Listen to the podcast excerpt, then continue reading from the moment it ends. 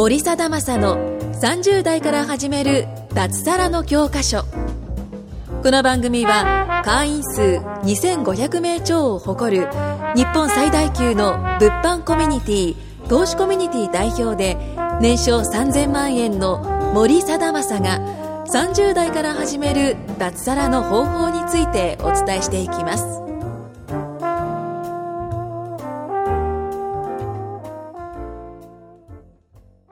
森貞正の30代から始める脱サラの教科書第34回目ということで撮っていきたいと思います。よろしくお願いします。お願いします。で、もうなんかね、今回に関しては多数いっぱいいてもガヤガヤするんで、こいちゃんとだけ1対1で撮ろうと思います。よろしくお願いします。でですね、まあ、せっかくこいちゃんと2人で撮るので、テーマをちょっとね考えてですね。はいはい、今回ちょっとねあんまり笑いのないテーマでいこうと思ってまして、いや経営って結構厳しくねっていう話、厳しくねっていうか、そのなんだろう、そんな簡単じゃねえよっていう話をちょっとしたいなと思うんですよね。でなんか僕もいっぱいスクールとか授業とかいろいろやってて、やっぱその、経営舐めてるっていうか、そのなんかもうなんか気づいたら100万ぐらい稼げてんじゃねぐらいの人って結構多いと思う。はいはいはい、実際多くない？そういう人。まあそうですね。ノリ的に言うとね。はいはいはい、で、やっぱりその、お金稼ぐっていうのは、やっぱりそんなに簡単じゃなくて、その、まあ、なんて言ったらいいのかな、その、性質が違うっていうか、その、努力なしには稼げないって感じ。そうですね。うん。多分会社で出世するとかの方が難易度は難しいと思うんだけど、なんかその、ちゃんと努力しないと稼げないなと思ってて、で、そこの、こう、努力値っていうのが、やっぱなかなかみんなこう、低いっていうか、一番多いのは、会社の仕事8時間とかじゃないですか。はい。でも1日2時間ぐらいで月20万稼ぎたいとかいう人多いじゃないですか。はいはいはいはい。でも8時間、毎日ね、働いて、週5で働いて、いくらだ？40時間かける4で160時間か。まあ、だいたい180時間ぐらい働いて、20万じゃないですか。で、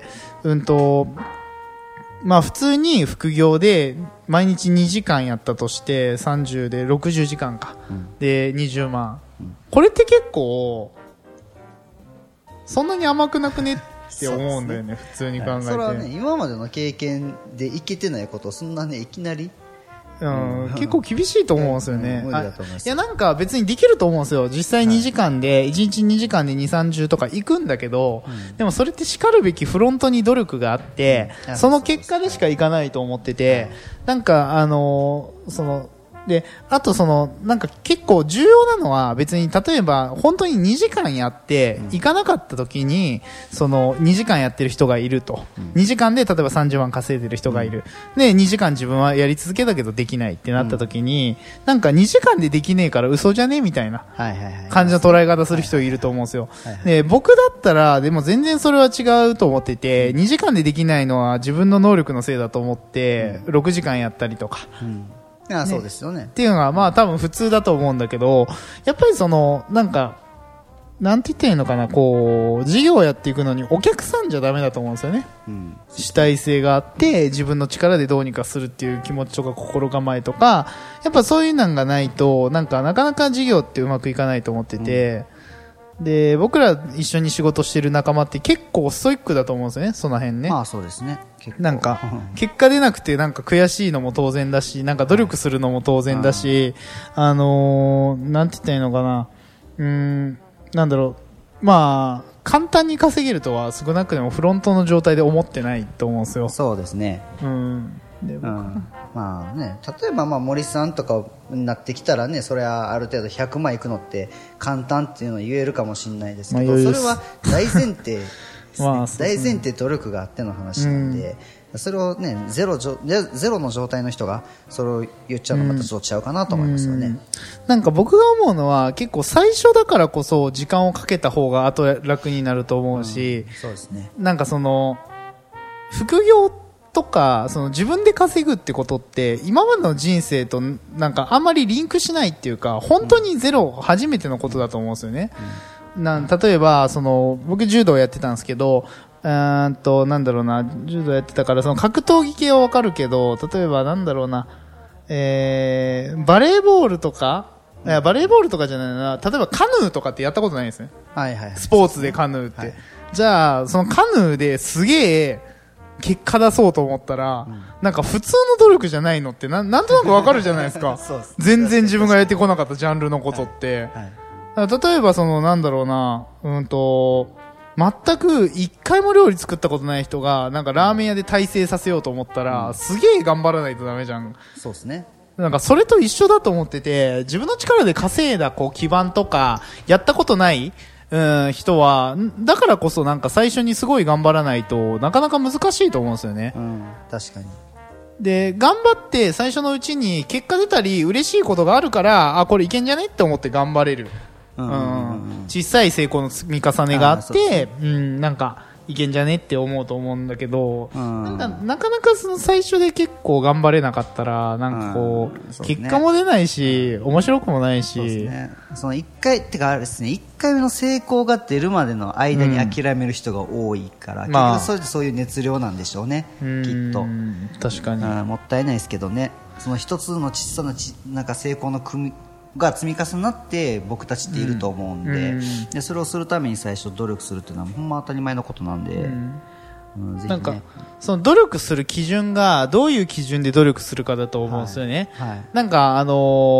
例えばそのスポーツで金メダル取る人の努力というか、あ今日流しだなっていう日で、はいはい、もうむっちゃ頑張ってると思うんですよ、うん、普通の人からしたらいや、ね、ありえないぐらい練習してるっしょって感じだと思うんですよね、はいうん、それって多分なんか普通のことだと思ってて、うん、なんだろうな、僕の友達でもね、筋トレすげえやってる子がいるわけなんですよね、うん、でやっぱその子とかすごいストイックなわけですよ、食うもんから何からもう全部ね、うんうんうん、でもその子からしたらそれ普通なわけですよ。そうですね、うん普通なわけなんだけど、でも俺からしたら全然普通じゃないわけで、うん、やっぱりできる人っていうのは自分よりなんかこうすごいなって思うことを何かしてるわけじゃないですか、うん、だからやっぱりリスナーの方とかでこう起業とか脱サラしたいって思ってる人は基本的にはやっぱその自分がやってこなかったレベルの努力だったりとか、自分がすげえなって思う人がやってることをやっぱこうパクっていく必要が全然あると思ってて、うん、だからやっぱそこにこう近づけれるかっていうか、その上の基準に近づけれるかどうかっていうのはすごい重要だと思うんですよね、うん、ですね。なんか何事にもこう突き詰めるっていう気持ちというか、うん、だからまあその筋トレなら筋トレ、まあ、スポーツでもいいし、うん、ビジネスでも一緒だと思うんですけど、うんまあ、どれだけ自分がこうやりきれるのかっていうところのこうチャレンジ精神というか、うんうんまあ、それがなかったらなかなかねやっぱ、まあ、継続は難しいんじゃないかなと思いますね。まあそうっすよね、うん、なんかね僕は最初の時やっぱりそのできない、多分なんか生半可にやっても多分あんまりうまくいかねえだろうなっていうのはちょっと思ったんですよね、うんうん、やっぱそのスタートって超重要だし、うん、スタートでやっぱつまずいたらまあ厳しくなる予想は立つし、やっぱり人と差もつけないとダメだから、うん、そう考えるとやっぱりこうなんかおのずと最初のうちに頑張らないとダメだなとか、どうアプローチしようとか、うん、こう結果出してる人にいかに近づこうかとか、やっぱそういうことはかなり意識しましたね。ああそうですよね、うん、なんとなく頑張ろうとかじゃなくて、どうやってやっていくのかっていう方法論とかっていうのをちゃんと考えるってことですよね、うんうんうん、まあそれを具体的にこう考えないと結構難しいと思うんですよね、うん、そうですよね。特に言ったらゼロの状態の人が具体的なことって自分の力だけで出てくるわけがないんで、うんうん、絶対その自分の目標としている人、うん、っていう人にどんどんもう見てちゃんと真似していく、参考にしていく、うん、で、うん、それをその人だからできるとかじゃなくて自分でちゃんとそれをなんだろうな、実現できるように努力していく、うん、それすごい大事で、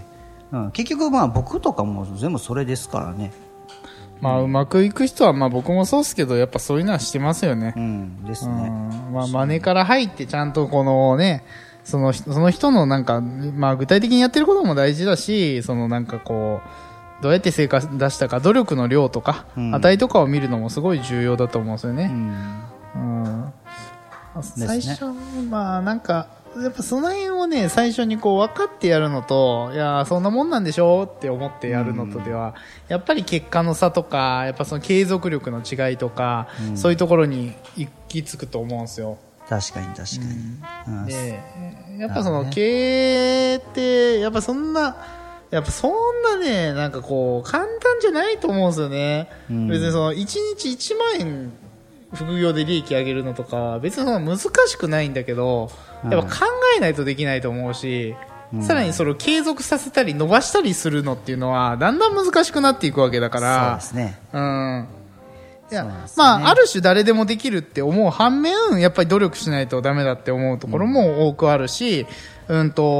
簡単にできるっていうのの簡単っていうのは僕からしたらすげえ簡単ですよ1日1万円自分の力で利益上げるなんて、うん、別に1日1万円でとどまらずに余裕ですっていう感じだけど、うん、でもやっぱり僕の当たり前の努力値と多分その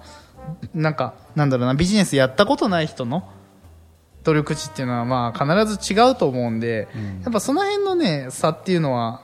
出るのかなっていうのはすごく思いますね。あ、うん、そうですね、まあ、どうしてもねその距離もありますからね、うん、例えばこのねラジオ聞いてる方と森さんの距離って、うんまあ、多分僕よりかは遠いんですよね、うん、遠いね。だから余計にねそのすごい輝いて見えると思うし、うん、実績すごい出しててでも、ね、そのいろんな自由な生活手にしててっていう風に、まあ、当然見えてて実際そうなんだけどその裏には努力してるしすごい、うんうん、でそこがやっぱ見えないからねなかなか難しいところなんですけど、まあそうですね、そう簡単に言ったらね今僕会社の売り上げ5000万ぐらいあるんですけど、うん、5000万っていうところしか見えないんですよね。そうそうそうそうタワーマンション住んでるとか、うん、ねなんかまあそういうのしか見えなくて、まあでも実際ね、うん、一緒に僕とかよくね一緒にお仕事させていただいてると思うんですけどやっぱほんまストイックですよね、うん、常に。まあ仕事ぐらいしかすることないからね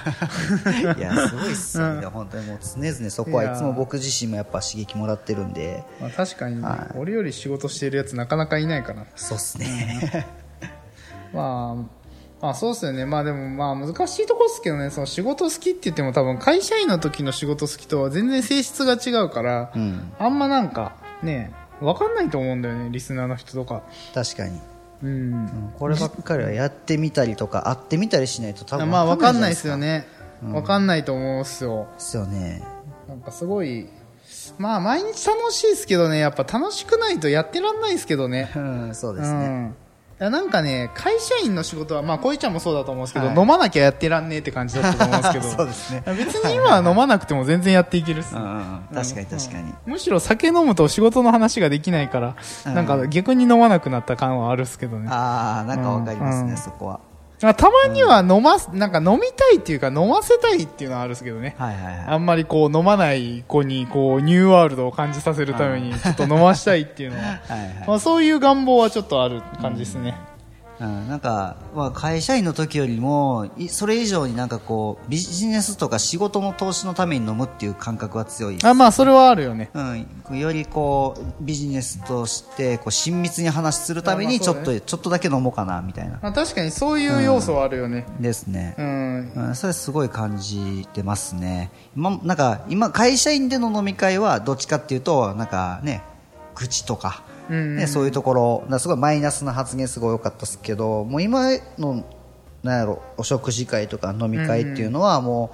うほぼ全部次の新しいビジネスの話どうしていくとか、うんうん、これから先どんな戦略打っていくとか、うんうん、なんかそういう結構もう前向きな話ばっかりでまあそうですね、うん、なんか飲み会してるのに金なんか稼いだ感覚っていうか、うんまあ、そういうのすごい大きいですよね。まあ確かに、うんまあ、あとはそのなんかもうそのプライベートとその仕事とかあんまないというかその別に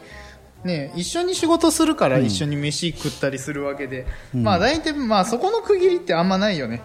別に言っちゃったらなんか恋ちゃんとかそうだしみんな一緒に仕事してる人ってなんか別に友達でもあるしなんか仕事仲間でもあるしみたいななんかそこの境目はあんまないよね。ですね。なんかもう何なんだなこれ、まあ、逆に言うと仕事で離れると一緒に飯食う機会とかはなくなってしまうからそうですね。なんか、まあ、そういうのが嫌でなんか今一緒に、ね、仕事をしてて頑張るみたいなそれもあるよね普通に。いやもうそうですね今の環境が楽しすぎて、うん、絶対離れたくないんですよね、まあ、それはあるよね。離れないためには自分頑張るしかないんで、うんまあ、確かにそれはあるやっぱね特に僕らってもう全員がこう上がってきてるじゃないですか、まあ そうだね、だからそこについていかなあかんしで引っ張り上げていけるようにもなりたい、うん、みんなに貢献したいからっていうのもあるんでやっぱみんなでこうガッと上がっていけてる環境ですよね。まあそれは大事だね、うん、ですね。まあなかなか会社とかじゃそれはないからね、うん、まああったらいいけど、まあなかなか難しいと思うんですよね、現実問題として ね、なかなかね、うん、うん、